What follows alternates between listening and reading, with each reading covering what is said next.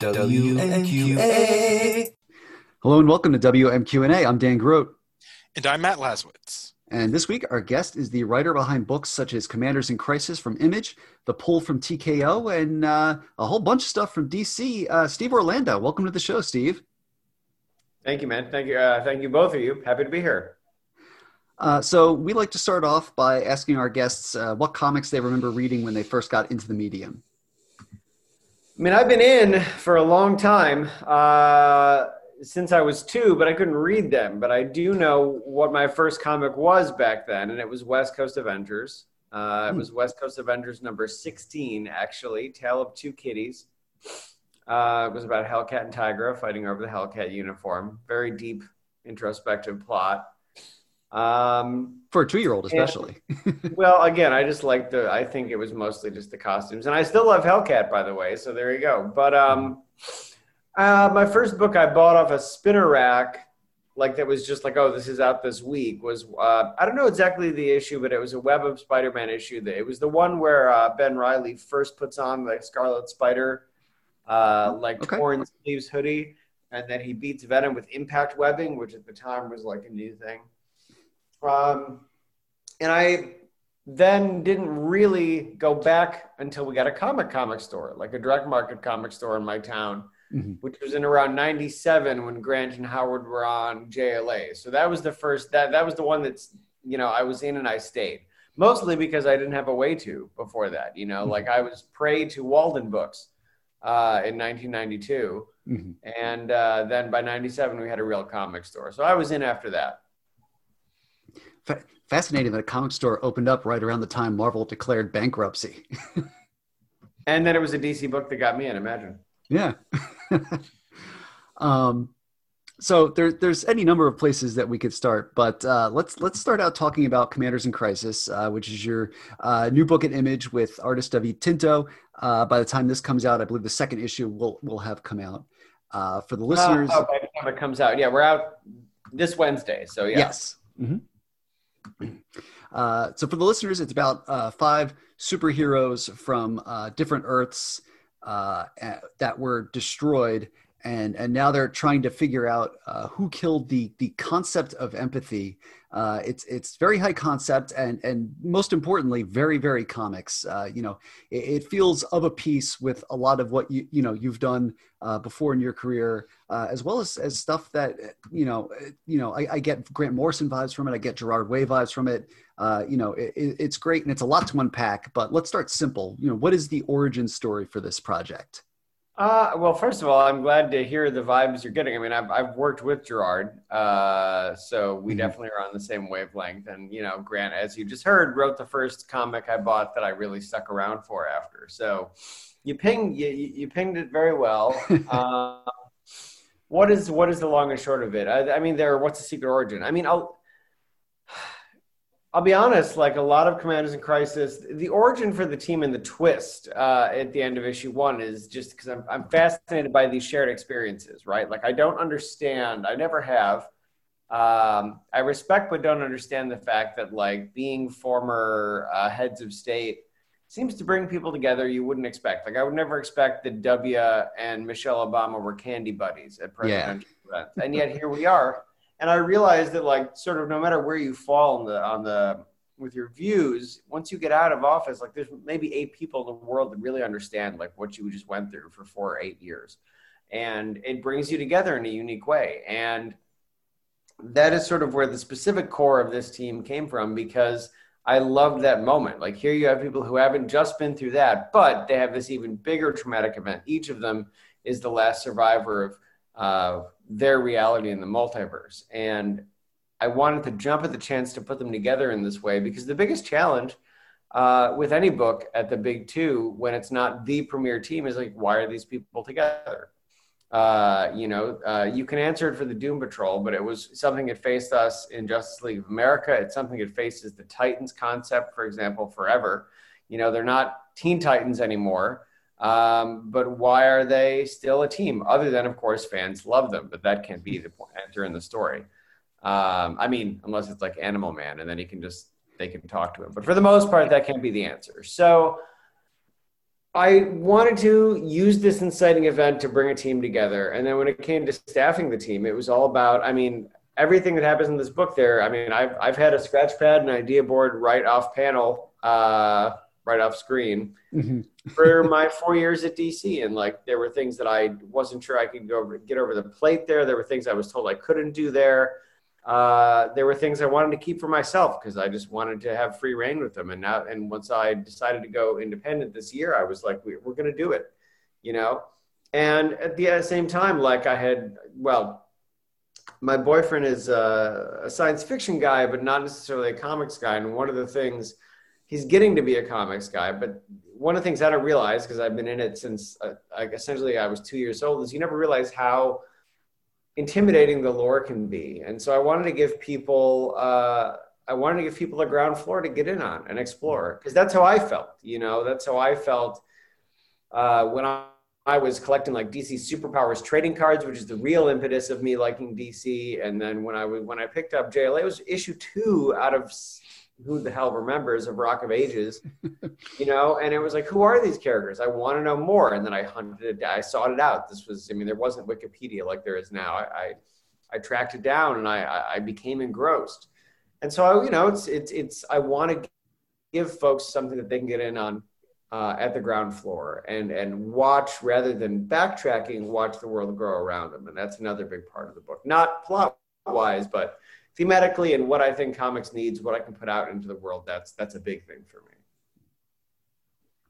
Yeah, there is that, you know, in the age of Wikipedia, that that sort of thrill of the hunt where, you know, you have to track down those old uh, back issues is gone. You know, I remember, you know, I started reading X-Men in like 93 and and you know i would talk to matt because we've been friends for years and years and he'd be like oh you, you got to go back and read X-Cutioner's Song. You know you got to go back and read this this story where with uh, apocalypse where you know he infects cable with the, the baby with the T-O virus or whatever.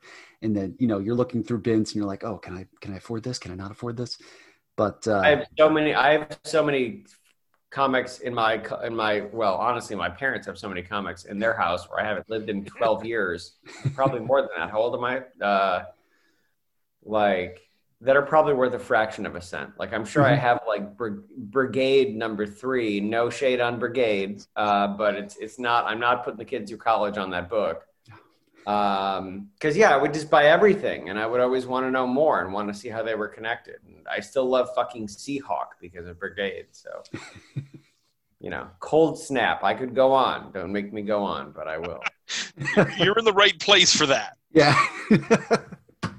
but uh, you know, get, getting getting back to it though, uh, how did you connect with uh, David? Well, I had actually.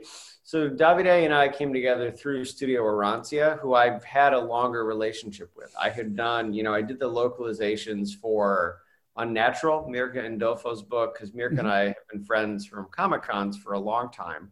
Um, I did the localization for Unnatural, and I did the localization for Mercy, which for folks if you're listening, that's you know we use a lot of times you'll have a translation start in the home language, go into the second language, but then you have someone from the translate the the receiving language, I guess, whatever you want to call it, polish polish up the translation. Like you want both sides so that it's coming from wherever it's coming from accurately, and then landing as accurately as possible. So that's what I worked on on Unnatural and Mercy. And after doing you know almost 20 issues together, I sort of said, well, let's build something from scratch. Uh, and I was just coming off contract, and, and that's really how uh, Commanders in Crisis came together. I, re- I reached out to those folks, and they said, "Well, we like this idea. We, we know exactly who would crush it," and and they introduced me to Davide. And they're still, I mean, they're my creative partners on the book as well. They're they're they have sort of uh, you know yented me in with the letterer and the colorist, and they continue to to connect us with great great cover artists, innovative cover artists like my friend Jason Katzenstein uh, from the New Yorker, who's doing a cover for issue three, uh, and they're just on board to do uh, the bold different things that we want to do. So so they've been great, and and they've been sort of my inroad to folks like Davide and Francesca, uh, who's coloring the book. Your your characters in this book have fascinating powers. Uh, you know, there's one who makes up new words uh, and, and and and uses them to uh, you know accomplish different tasks. Uh, you know, one has super strength, but it's based on external perception uh, and validation. you know, when as you were developing this book, you know, were you kind of going out of your way to come up with abilities that, or or sort of combinations uh, or innovate abilities that we haven't, you know, seen before? You know, is there a point where you're like, uh, super, no, no, no super strength? You know what I mean? Something like that. uh, well, I mean, first of all, yeah, because why would I? Why would you? You folks deserve better than something you've seen before. So, like, I mean, the quick answer is yes because mm-hmm. you're putting up two or three dollars uh, every month for this book. So uh, it should always be new and different. And if it is still, if it is just super strength, then the personality has to be different. Like something has to be new. Uh, otherwise, like, why are you here? You know, and and that's something that I I, I really respect. People people not everybody has a lot of money, so.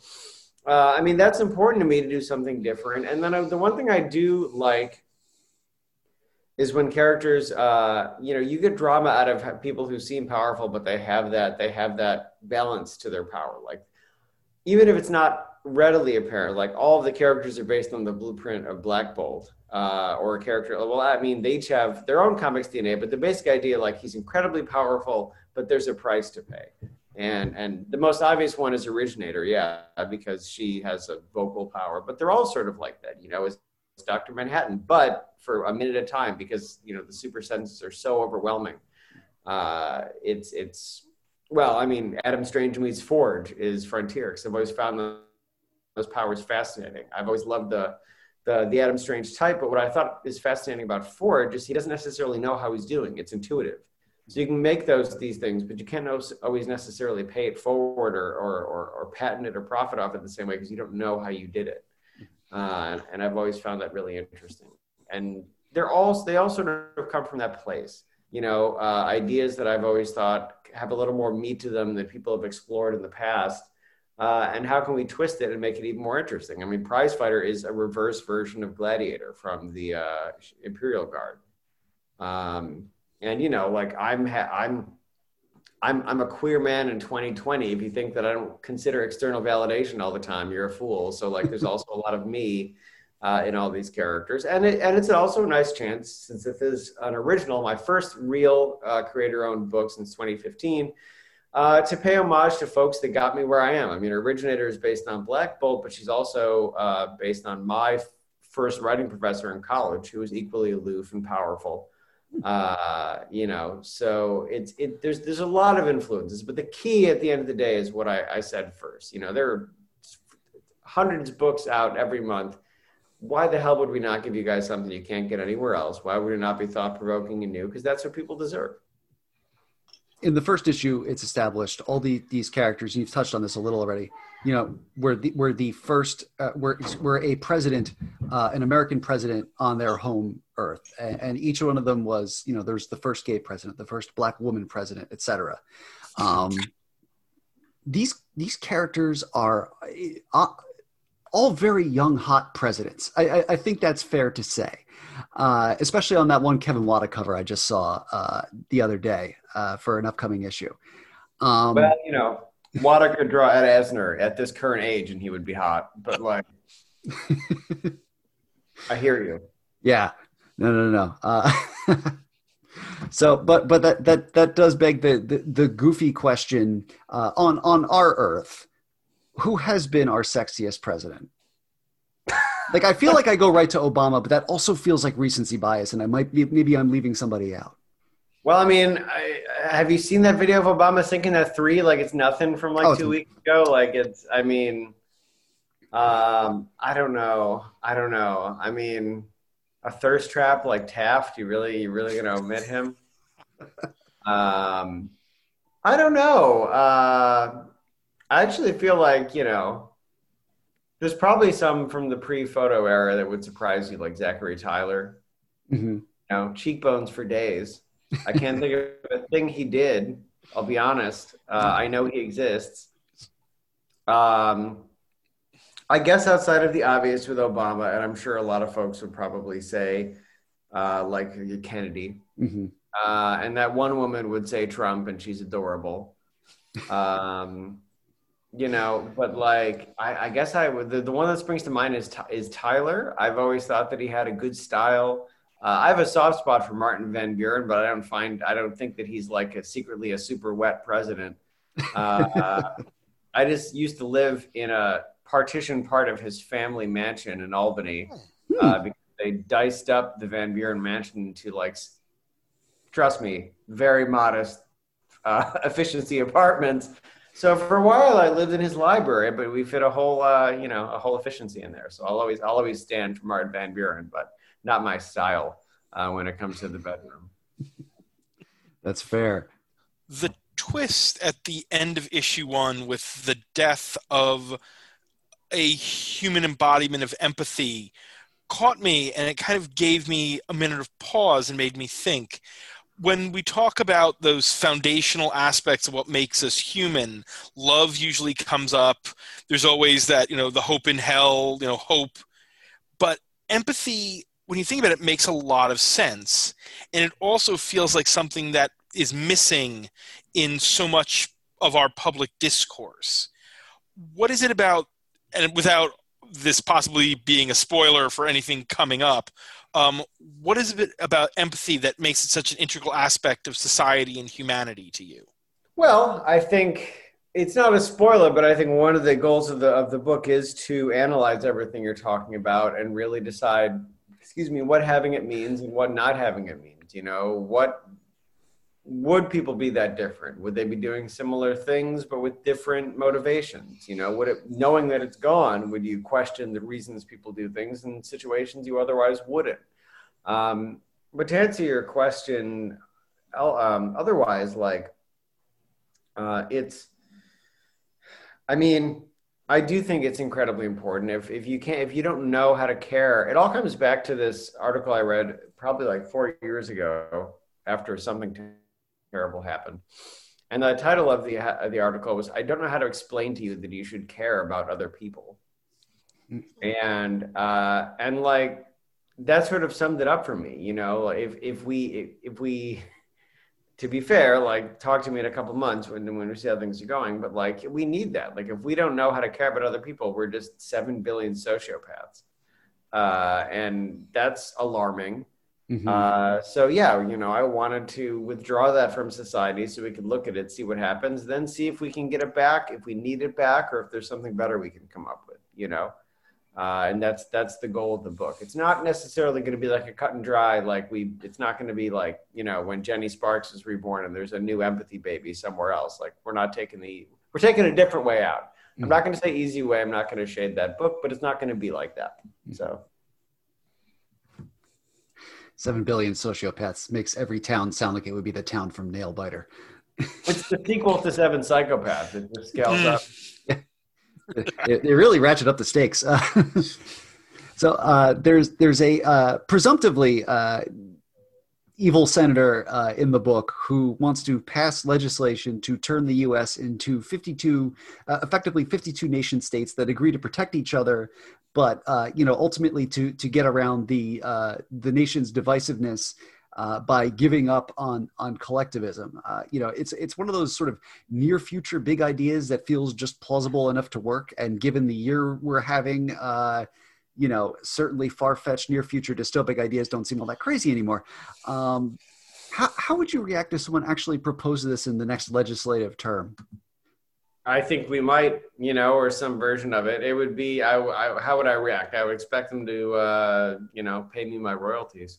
um, no, I mean, but that that's the thing. Like, it's also, tr- you know, the, all those ideas are such horseshit, but that's kind of the point to me you know like because uh, people say later in the book like it's just like family you know like you know you can i can i can shit on my sister but if anyone else does like i'll beat the shit out of them. And that's what we're basically saying like we can be as terrible as we want to each other because we're family see like it's in writing but we don't i mean that's obviously a lie. We don't really care. And you shouldn't be a piece of shit to your sister you know? So like it's uh you know, I wrote this issue, the first issue in like January of this year, and it's getting more plausible all the time. So I'm hoping we do a Hail Mary and, and don't get there. But yeah, that's the point. Like we we gotta we can't abdicate our responsibility to each other. Um, otherwise, like again, what are we doing here? Like we're just we're just a nation. Well, we're not a nation of individuals. Well, I should say it can't really work that way. Maybe we are. Maybe that's the point right now. Um, certainly, I have my days when it feels that way, but it can't go forward. We have to care about each other. I mean, I mean, I saw that there was this thing going around Twitter this morning. It's like, oh, if we forgive college loan debt, everybody that didn't get it forgiven will be furious. And I just can't even wrap my head around that. Like the idea that like if your life was shitty, it's more important to you that other people have the same shitty life than maybe don't. Like we should be trying to make it better for each other, not as bad as we happen to have it. Mm-hmm. You know, like it's wild. I mean, that concept is just wild to me. Like if you apply it to anything else, I just can't conceive like, oh, I had a bad run and we could make it better, but no, everybody should suffer like I did. Insane. So, um, unless you think that you're the only real person that matters in the world. So mm-hmm. we can't do that. Um, I'm going to solve it the way that I think is appropriate in the book with science fiction, but unfortunately, we live in the real fucking world. So let's see what happens here. Yeah, it, it, it, talk about the college loan debt thing. I remember like the, the first year of working in in journalism, I covered this small town, and the school district wanted to replace. Uh, build a new middle school because the one that they had was basically falling apart and there was huge resistance. Like there was a referendum vote, and they the people the the townspeople voted no because they were they all had gone to this school in their youth 50 some years ago and we're like it was fine then you know that meanwhile the state those same you know lead pipes and asbestos walls are all are all uh, crumbling so uh yeah, yeah I mean, there's, no, there's no there's no non-animal logic to that. So I don't really, I as I yeah. said, I, I can't wrap my head around that. I mean, I usually when I mean, again, like I'm I'm a freelancer on a 1099 contract that has lived in New York and Massachusetts. I'm giving up more of my money on average than anyone in the country for people I'll never meet, and I don't give a fuck because that's sort of what being part of a country is about. So like. Mm-hmm. I just can't those any of those arguments. It really just you know, you do you, uh, but I don't get it. I guess like I don't know, and I'm already losing more than most people, so I usually win those arguments. um. So uh, you got uh, uh, Dan Didio to uh, write the the intro to uh, this to Commanders to the first issue. Um, why Dan? I mean, uh, because a lot of people noticed, and uh, I'm in the business of getting people to notice my work. Um, but also, you know, Dan look, obviously is a creator of opinions in the comic industry. Uh, he's like an, an opinion dynamo. Uh, but at the same time, like everything you've liked from me at DC, in my case, like mm-hmm. Dan is champion. So when he got out and I got out, it was kind of like just serendipitous that the time came, and it wasn't like a big thing. I just texted him and asked him if he would do it. And he said, yeah. And he did. So, like, you know, we have been on the same wavelength. Uh, you know, it's it's lucky, uh, but all the stuff that folks liked when I look back at my four years are things that he fought for, like Martian Manhunter or the Batman Shadow book, or giving me six more issues of Midnighter, Midnighter Apollo. So when it came time to do my own thing, it felt right to see if he'd be part of it somehow. And luckily, uh, he, he was up for it. Who, to your mind, has done superheroes best outside of the big two? Um, best outside the big two ever. Yeah. Um, ever is hard. Pat Mills, Marshal Law. Uh, Fegredo and Milligan, Enigma. I guess mm-hmm. that's still big too, but it's Vertigo. Um, uh, I could cheat if I was in my other in my living room, not my office, and I could see my permanent collection, but I can't. Um, so you win. I mean, I'll grandfather in Ellis and Hitch because that was not DC at the time. Uh, hmm. on, on well, and I'll say Stormwatch, so Ellis and Raney. I mean, uh, but also uh, you know Busiek and Bag. Oh, that's Marvel. Fuck, sorry.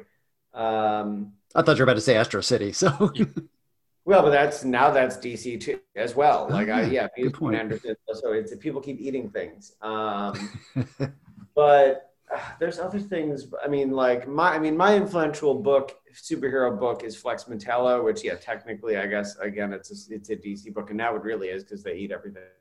But it is, it was a Vertigo book at the time and a standalone. Uh, but also, like, I mean, every, I mean, even every B tier Kirby book that was done by like Topps or like Silver Star, Mhm. still a huge influence on me. It is right behind me in my area over here. Um, and you can't not say, uh, you know, almost regardless of how you feel about it, and I'm in awe of the fact that he got to do it, but you can't not bring up Invincible. It's like the, I, I would kill to have that, that time in the Commanders Crisis universe, and maybe I will. Um, you know, it's it's Superman meets Dragon Ball Z, uh, and it, it's hard to argue with that. And the ti- and how long and, and he got to tell those stories and everything. But again, like we can go back, like stuff like Marshal Law is shocking in its prescience. I mean, the boys should be paying that dude royalties. Um, and and you know that you I can't also argue with the sort of new modern folklore aspects of the image launch books. Like obviously they've been around for 28 years. Uh, I mean, Image United's been in the in, in the works for eight of those years, and uh, you know maybe not all the books. I mean, obviously with anything, any book. I mean, it's not it's not. I'm not throwing bombs to say that the books vary in quality because guess what? Like Spider-Man fucking varies in quality. Like True. like I'm not I'm not throwing shade there, but I do think the characters. I mean, for at least for for my generation, like you know, guys like me, I, I, uh, my co-writer Steve Foxe on a bunch of stuff, Frank Barbiere, one of my closest friends in comics. You know, we like Wildcats animated show, Ultra Force animated show. Actually, Ultra Force needs to be called out. That was a great universe. Um, uh, Savage Dragon show. Uh, Spawn's HBO show, which I shouldn't have been watching, but I was. Ah. No. Um, The Max. uh, I love the Max, but didn't watch as a kid, so I Mhm. have to asterisk that.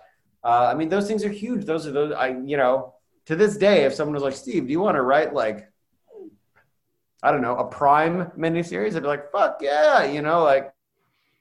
So I, I think for, especially back in that day when you could become a casual comic reader because they were existing in the newsstand still, or at least in bookstores versus just direct market stores, all those things are huge. Like I'm shocked how many people know who Spawn is. Maybe I shouldn't be, um, you know. But I used to get beat up in middle school for that shit. Uh, and now, and now, like, yeah, I mean, it, it is. They have all those characters for the most part have become ubiquitous. Uh, at least the ones that weren't accidentally sold to uh, some sort of like venomous company like Terrific Productions LLC. So, um, you know, and even the ones that ha- that aren't, I think were great core concepts. Like I, stuff like Shadowhawk, uh, I, think was ahead of its time in many ways. At least uh, attempting to engage a lot of interesting concepts. So uh, there's a lot. You know, it, it doesn't have to be all just the big two. I mean, although I should give special attention to the Ultraverse because that stuff. I know it's in legal limbo, but so much of that work was very, very, very good to this day. James Robinson and uh, Cully Hamner on Firearm again, uh, Prime, uh, a great concept. Maybe Weird Shazam done even better than Shazam was being done at the time. Asterisk to the fact that Gerard Jones was writing it and he had perv coaches in it while himself being a piece of shit, projecting much. But uh, he's he you know he, he left those books and the concept is still incredibly strong. And then you got Perez on Ultra Force. You got BWS on Rune. Uh, that was that stuff was killer. And the day that they decide they're going to collect it, I will I will be there to buy it. I just tracked down a full run of that the Robinson Hamner firearm not too long ago. Hey, you know what? Check this out. Here is my homemade hardcover of that book. Nice. Nice. Oh, Clearly, I'm with you, ads and all. But uh, I sent that to Cully. He was like, "Never call me again." But for the record, here also is the Mike Parobeck, Len Strazewski Justice Society. oh, such a Oh great gosh. book. So that that is one under Parobeck. Man, breaks my heart. The the stuff he did there on Batman Adventures on the Fly with Le- also with Strazewski. I tell you what, if Mike had not passed away, we'd be talking about him like we're talking about Darwyn now. So uh, I mean, which is, I, don't- I don't mean in the place of, I mean in addition to. Uh, Yeah. I think he would have ended up being a, a titan because you're right. That stuff is incredible. So I, I feel like I, in addition to you know these being great books, I'm fascinated by the binding because they look like Ron Burgundy's many leather-bound books that he brags about. Yeah, but it's, it's more like Steve Orlando's "I'm Still a Virgin," so let me get these books. Uh, you know, uh, I've got a couple too. Actually, what else do I have there? Uh, the only other one I have is Flex Mental uh, Mentallo because at the time it was in legal limbo, and and you know, like everybody, I read Wizard magazine, and they were like, "This will never be collected," and so I made one myself. Uh, but don't worry, I have every version of it, softcover, hardcover, that's been collected since. So don't fret. oh man. So uh, when you were about to leave your, your exclusive contract uh, uh, with DC in February, uh, Hollywood Reporter published an interview with you, and it starts with the line, "Steve Orlando is about to have a very interesting year." Mhm. Um, scale of one to ten, how much of an understatement did that prove to be? Oh no, I planned it all, man. Nothing, no surprises. You know, when I when I ate that bat is really when it got fucked up. But you know, we're doing fine. No, it's been wild. Uh, but also, I, I've been very, very fortunate because I had already sort of laid the groundwork to be doing all these original books and, and make and, and and and projects that you some folks do know that have been announced and some that haven't even been announced yet that have really made this year not just creatively fulfilling, which is a luxury and a privilege, but also like I'm, you know, made my life this year because I had already, I, I didn't have to like, oh, like worry that one company was on pause. I'd already diversified my slate this year uh, because I had to, because that's what it is to be a freelancer. Uh, and so I've, I've been very lucky. Um, you know, knock on wood. We'll see what next year's like. I'm, I'm putting that together right now. Uh, but uh, I was extremely fortunate in that almost no matter what this year has thrown so far, as a freelancer, uh, we're kind of insulated against it. Like, oh, you got to work from home, cool. The only thing that changes is now instead of leaving the house once a day to go to the gym, I don't leave it at all. Uh, oh, like we have to get our groceries delivered, sweet. I'm already doing that I'm lazy as fuck. But now it seems like I'm shrewd.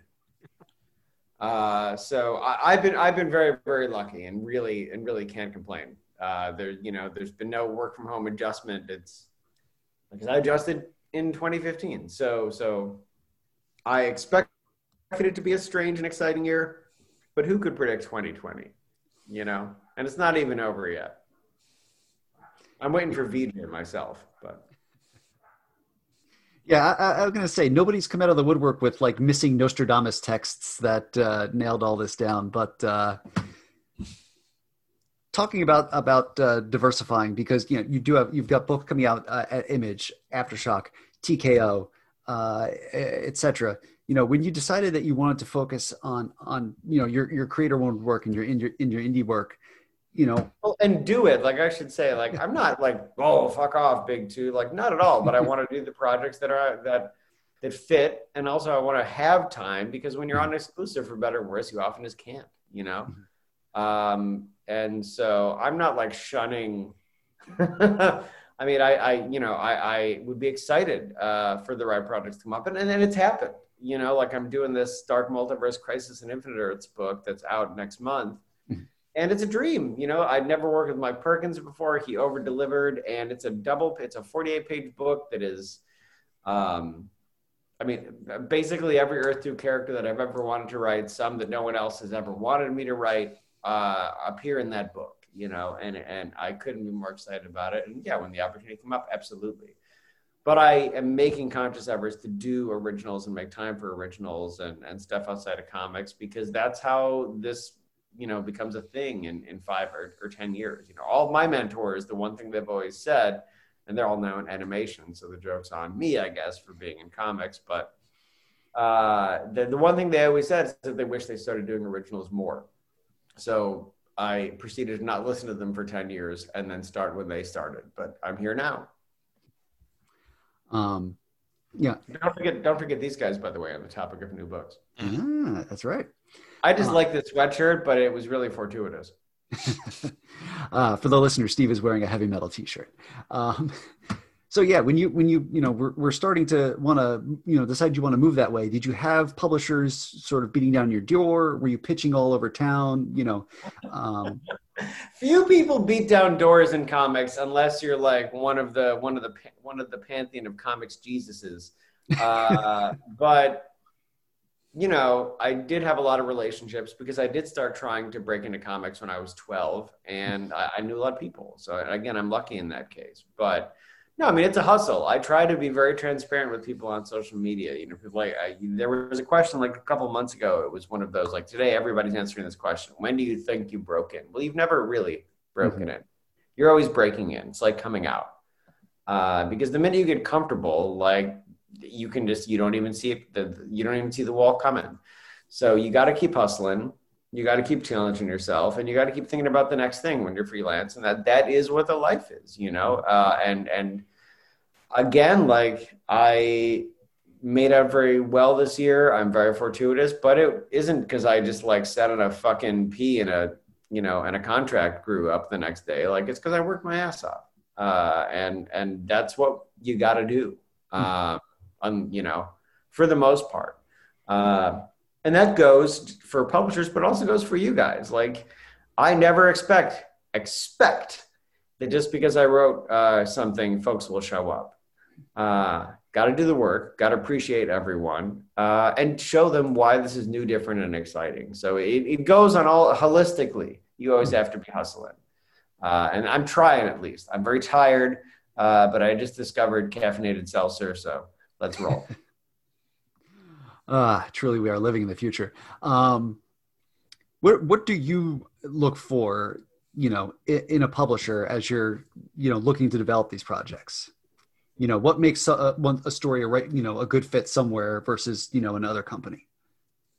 Uh, well, I mean, that's part of the pitching process. You, you, it is actually on us to look and see the types of things that a publisher does and make sure you're offering them something in their strike zone.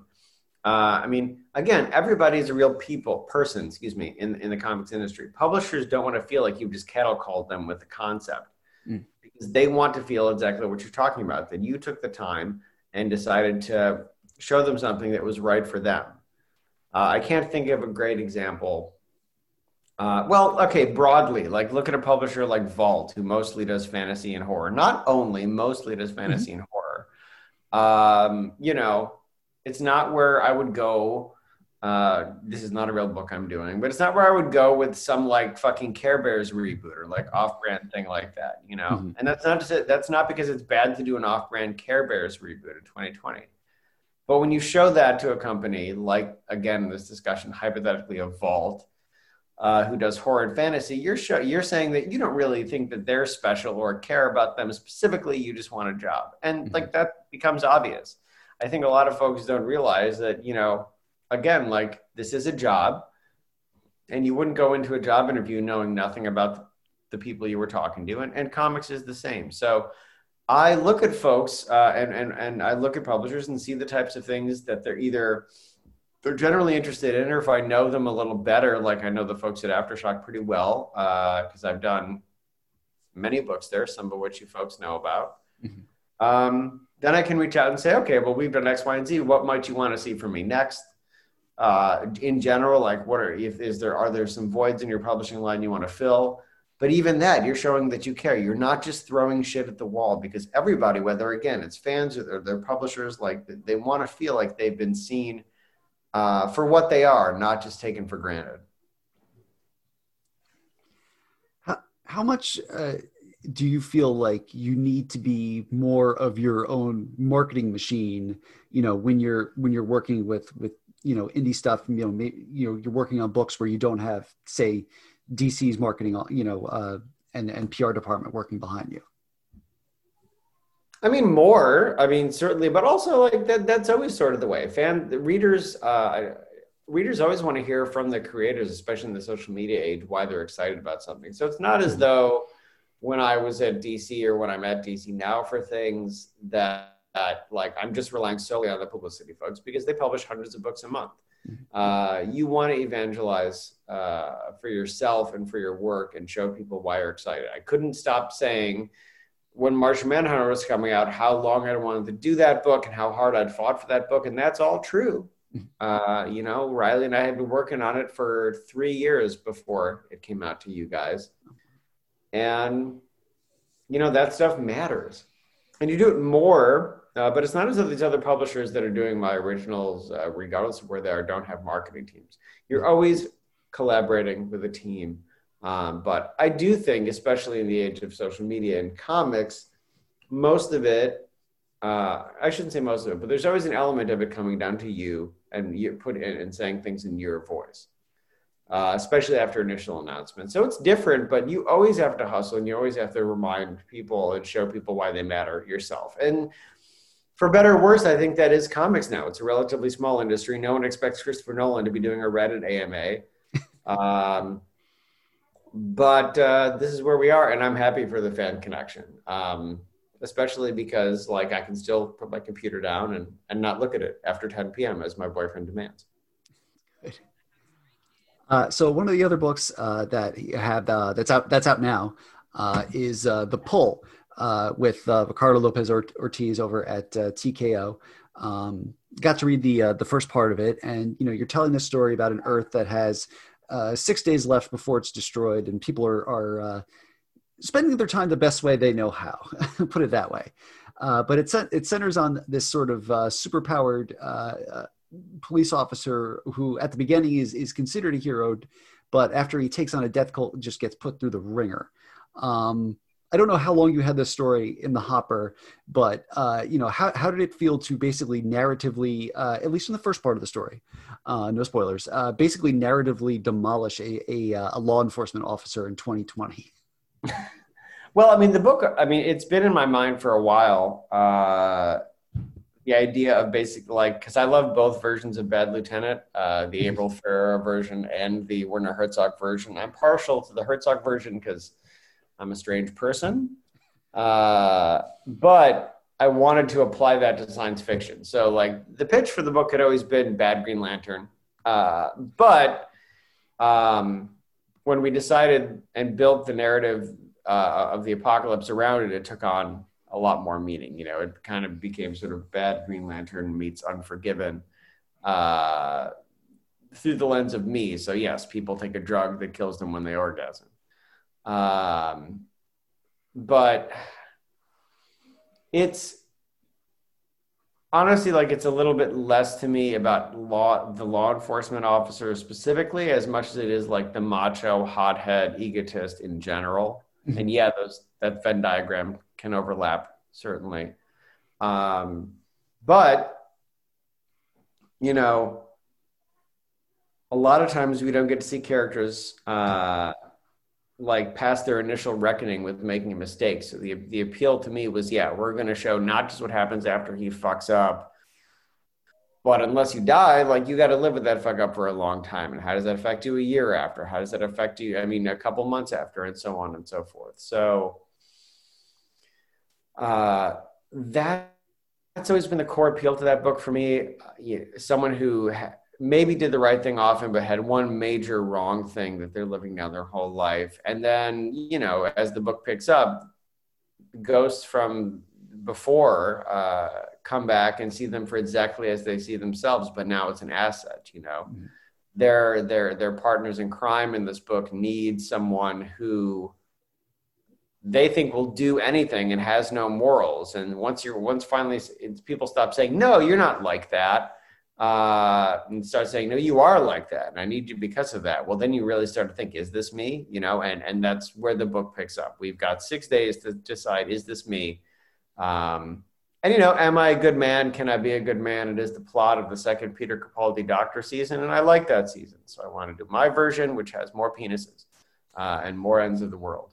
And that's what you're getting in the book, along with, as you said, just like incredible world building and art from Ricardo, uh, not to mention Triona Farrell uh, and Thomas Mauer, both of whom like are a huge part of the design of that book. The balloons are unique, the color schemes are unique, and they all they all crushed it on that. And Jared K. Fletcher doing the book design. Um, More into the world than Doctor Who is asking That's a big lift. Do what? More ends of the world than Doctor Who is a big lift.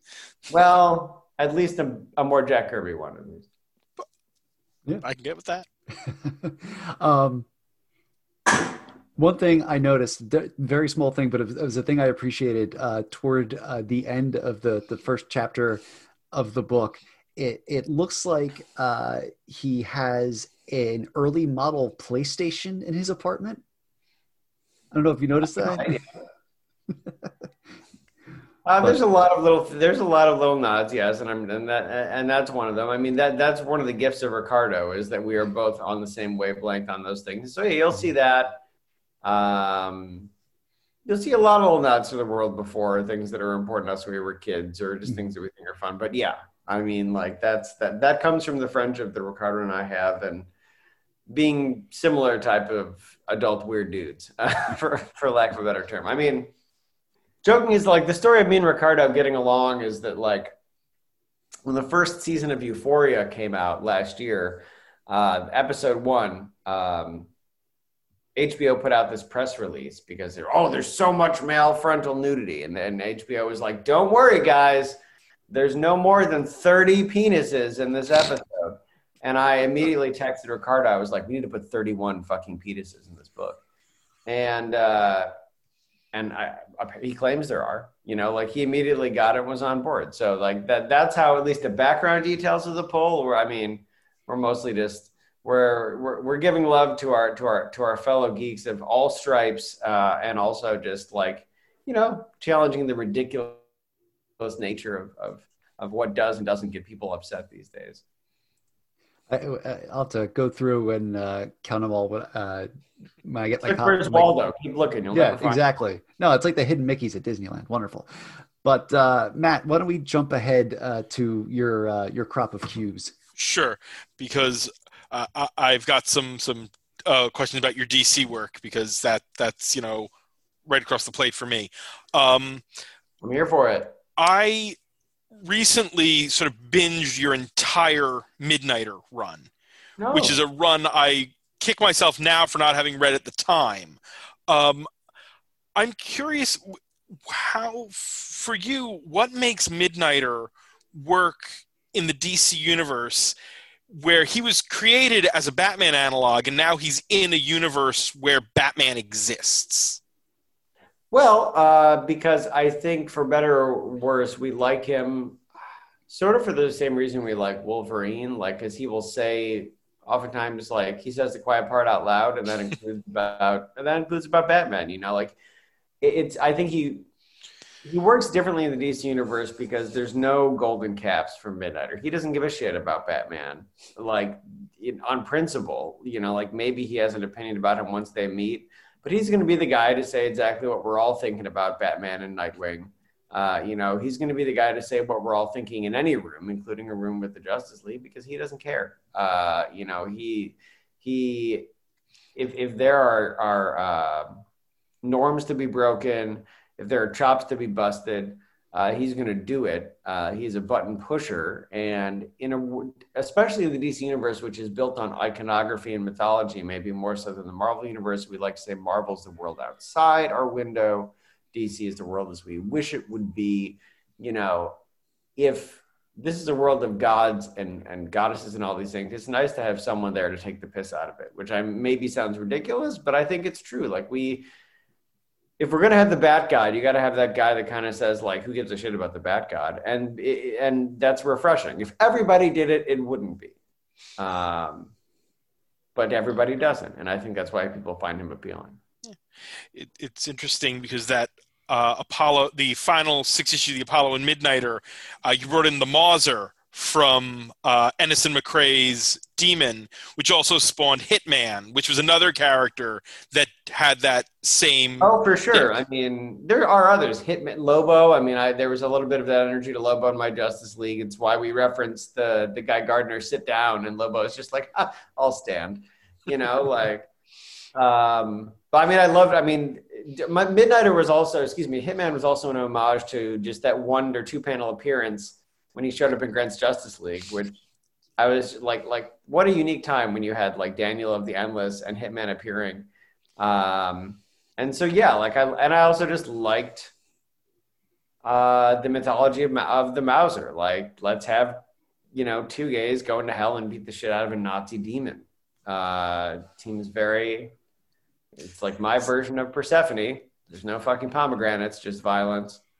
And uh, especially when I wrote that, that's what was on my mind. So, yeah. and you also wrote the best Prometheus since Grant's initial run. That is a character who always had such potential and was just constantly getting punked since Morrison stopped writing him.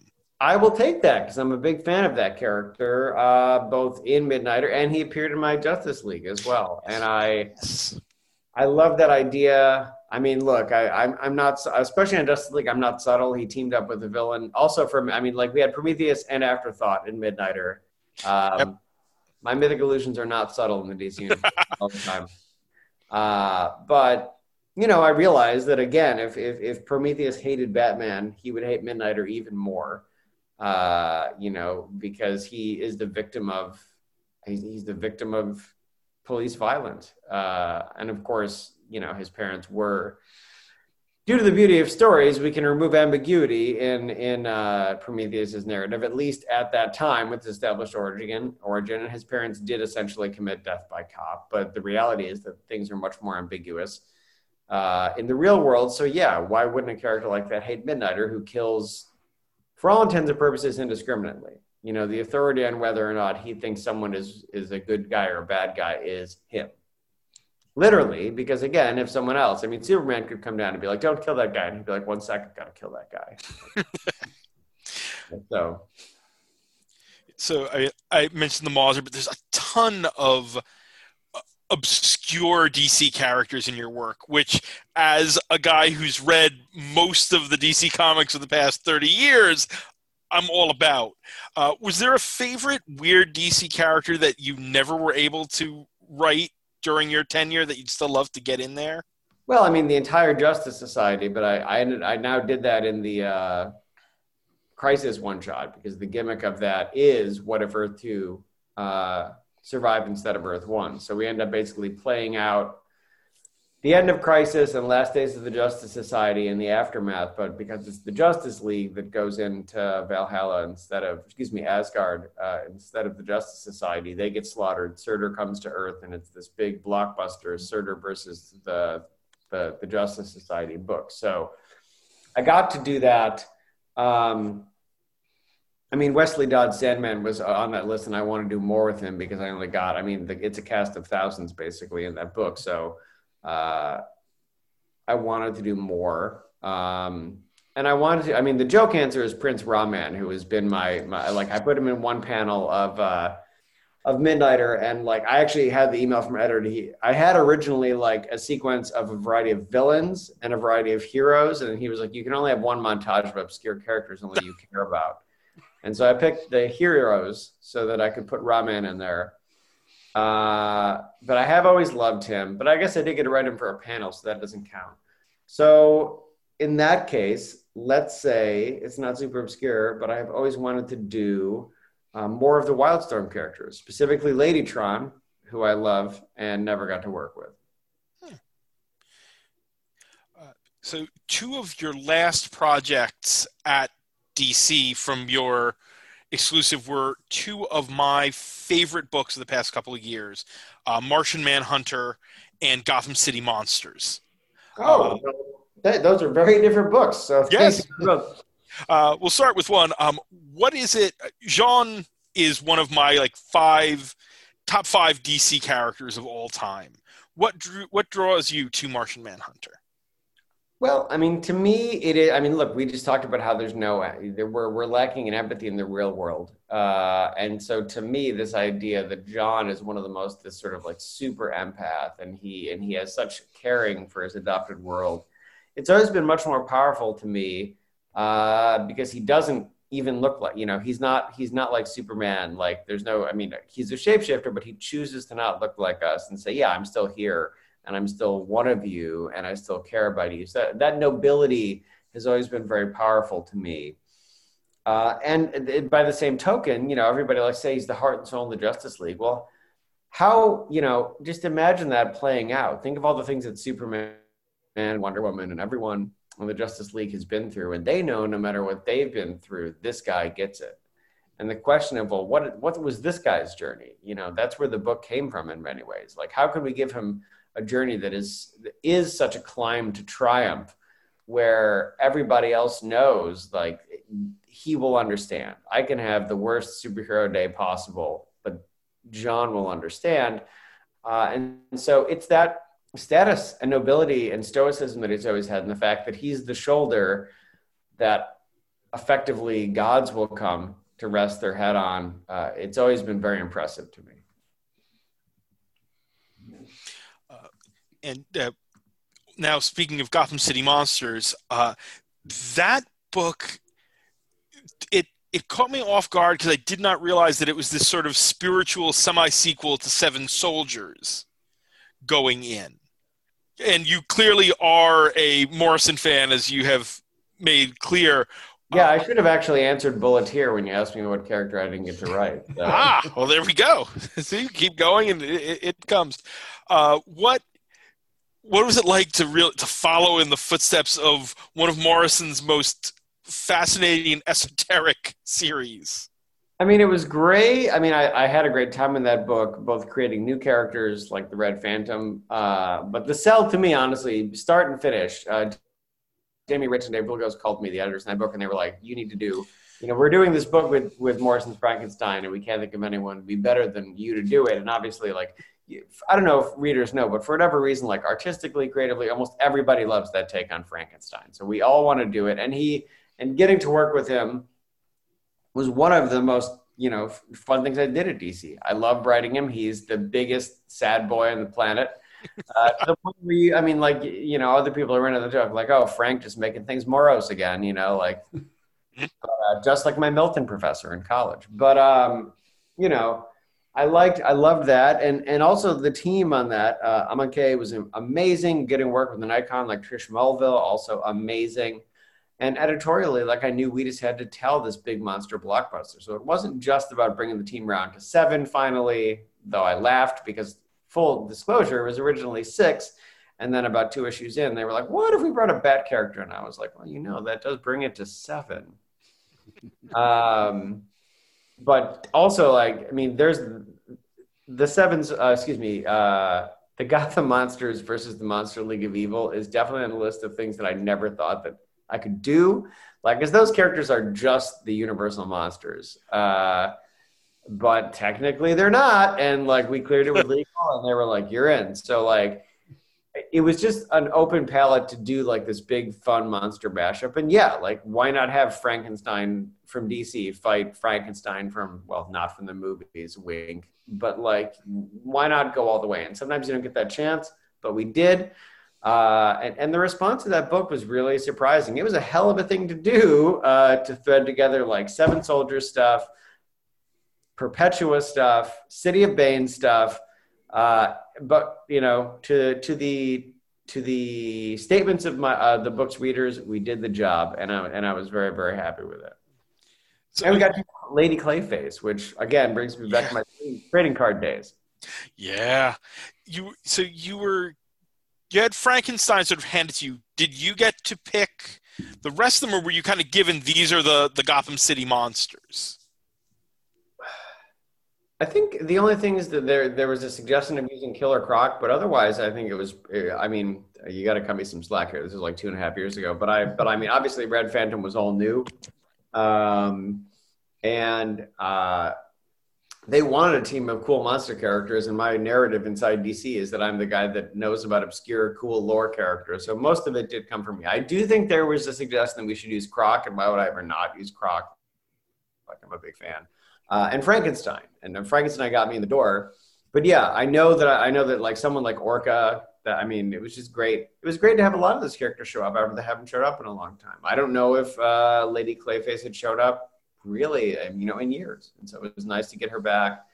Uh, it was nice to get a lot of those characters back and, and push them forward a little bit. And I, you know, anytime I can create a new Gotham character, maybe maybe no one will ever use Red Phantom again until I come back for DC. But I love that little notion. Like it seemed like a very Gotham City thing, like this one building where no like no crime had com- been committed in hundred years. And it's that classic, if you want to bring it around to Commanders in Crisis, he's all powerful in this one fucking building. And then otherwise he he's he's nothing, you know.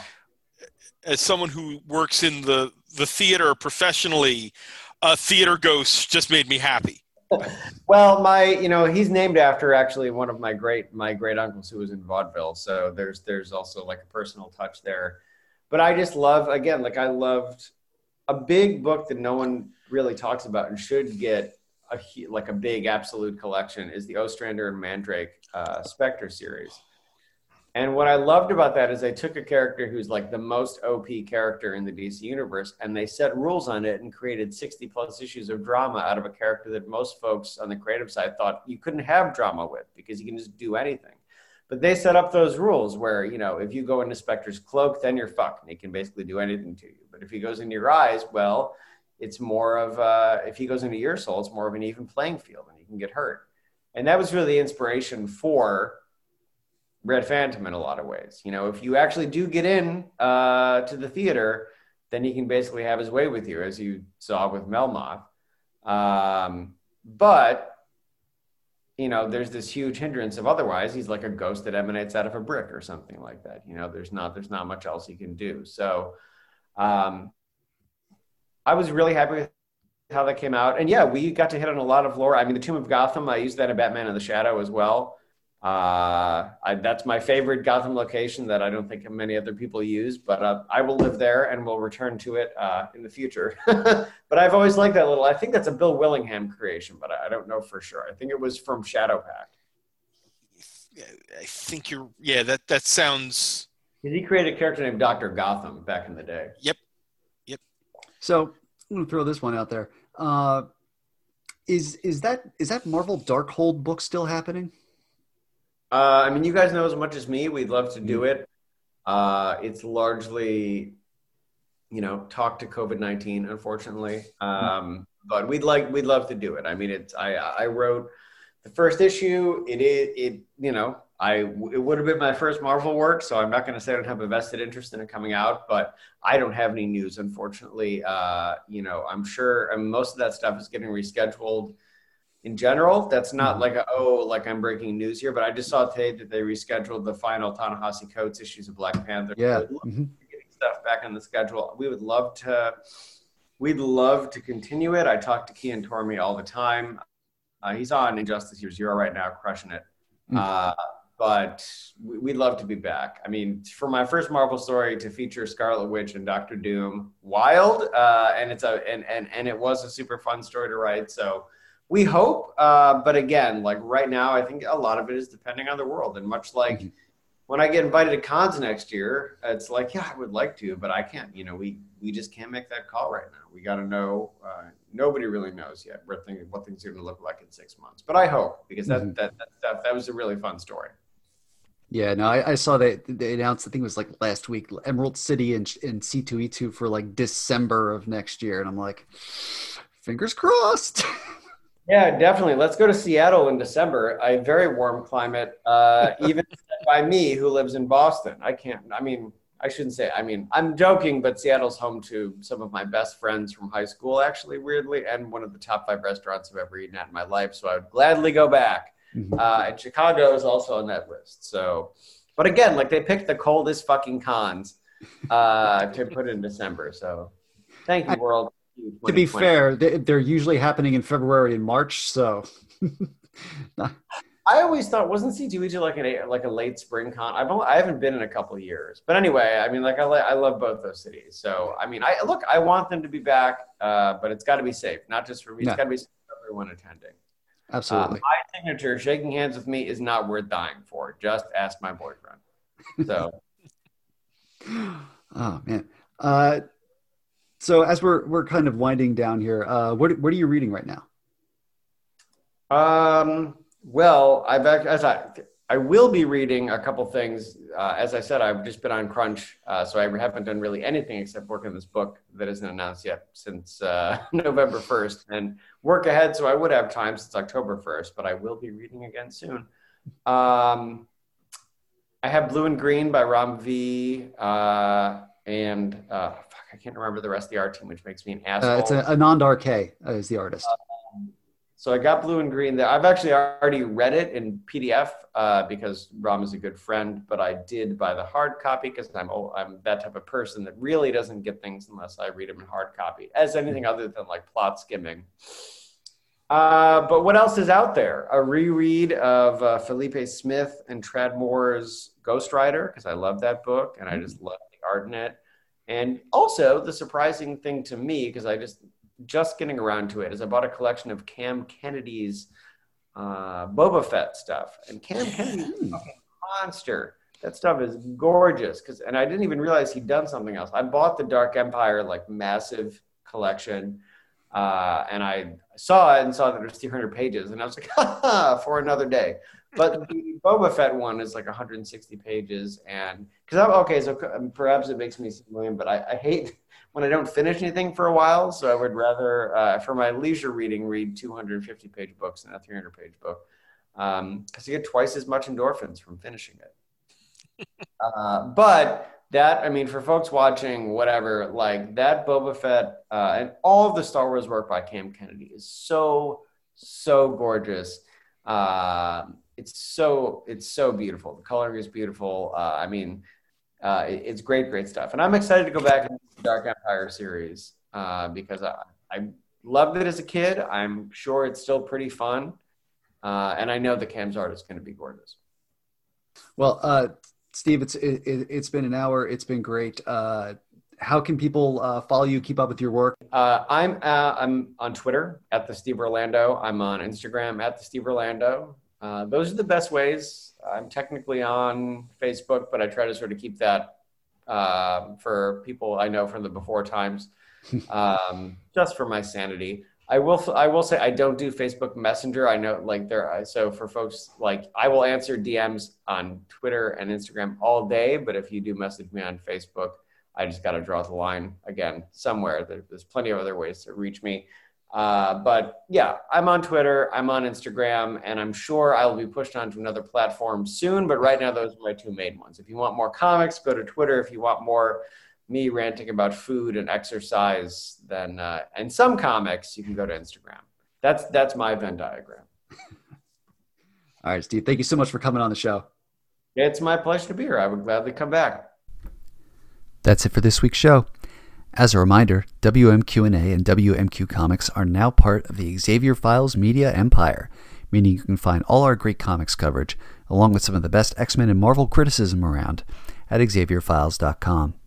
You can listen to WMQ&A on Apple Podcasts, Stitcher, SoundCloud, and at xavierfiles.com, where new episodes move Tuesday mornings. You can support WMQ&A at patreon.com slash WMQcomics, where just a dollar donation gets you early access to episodes, shoutouts on the podcast, and a customized bonus reading column written by Matt Lazorwitz built around the character, creator, or theme of your choice, and a $2 donation gets you a free random comic in the mail from my collection. Big thanks to our patrons, Charlie Davis from the Young Ones and Match Club podcasts, Robert Secundus from Docs Talks at XavierFiles.com, Karla Pacheco from Marvel's Spider-Woman series, and Lan M from Lan's Vids. You can follow WMQ Comics and Xavier Files on Twitter and Facebook, and you can follow me on Twitter at Daniel P. Grote and Matt Lazorwitz at MattLaz1013. And until next week, in the immortal words of Abraham Lincoln, be excellent to each other. WMQA.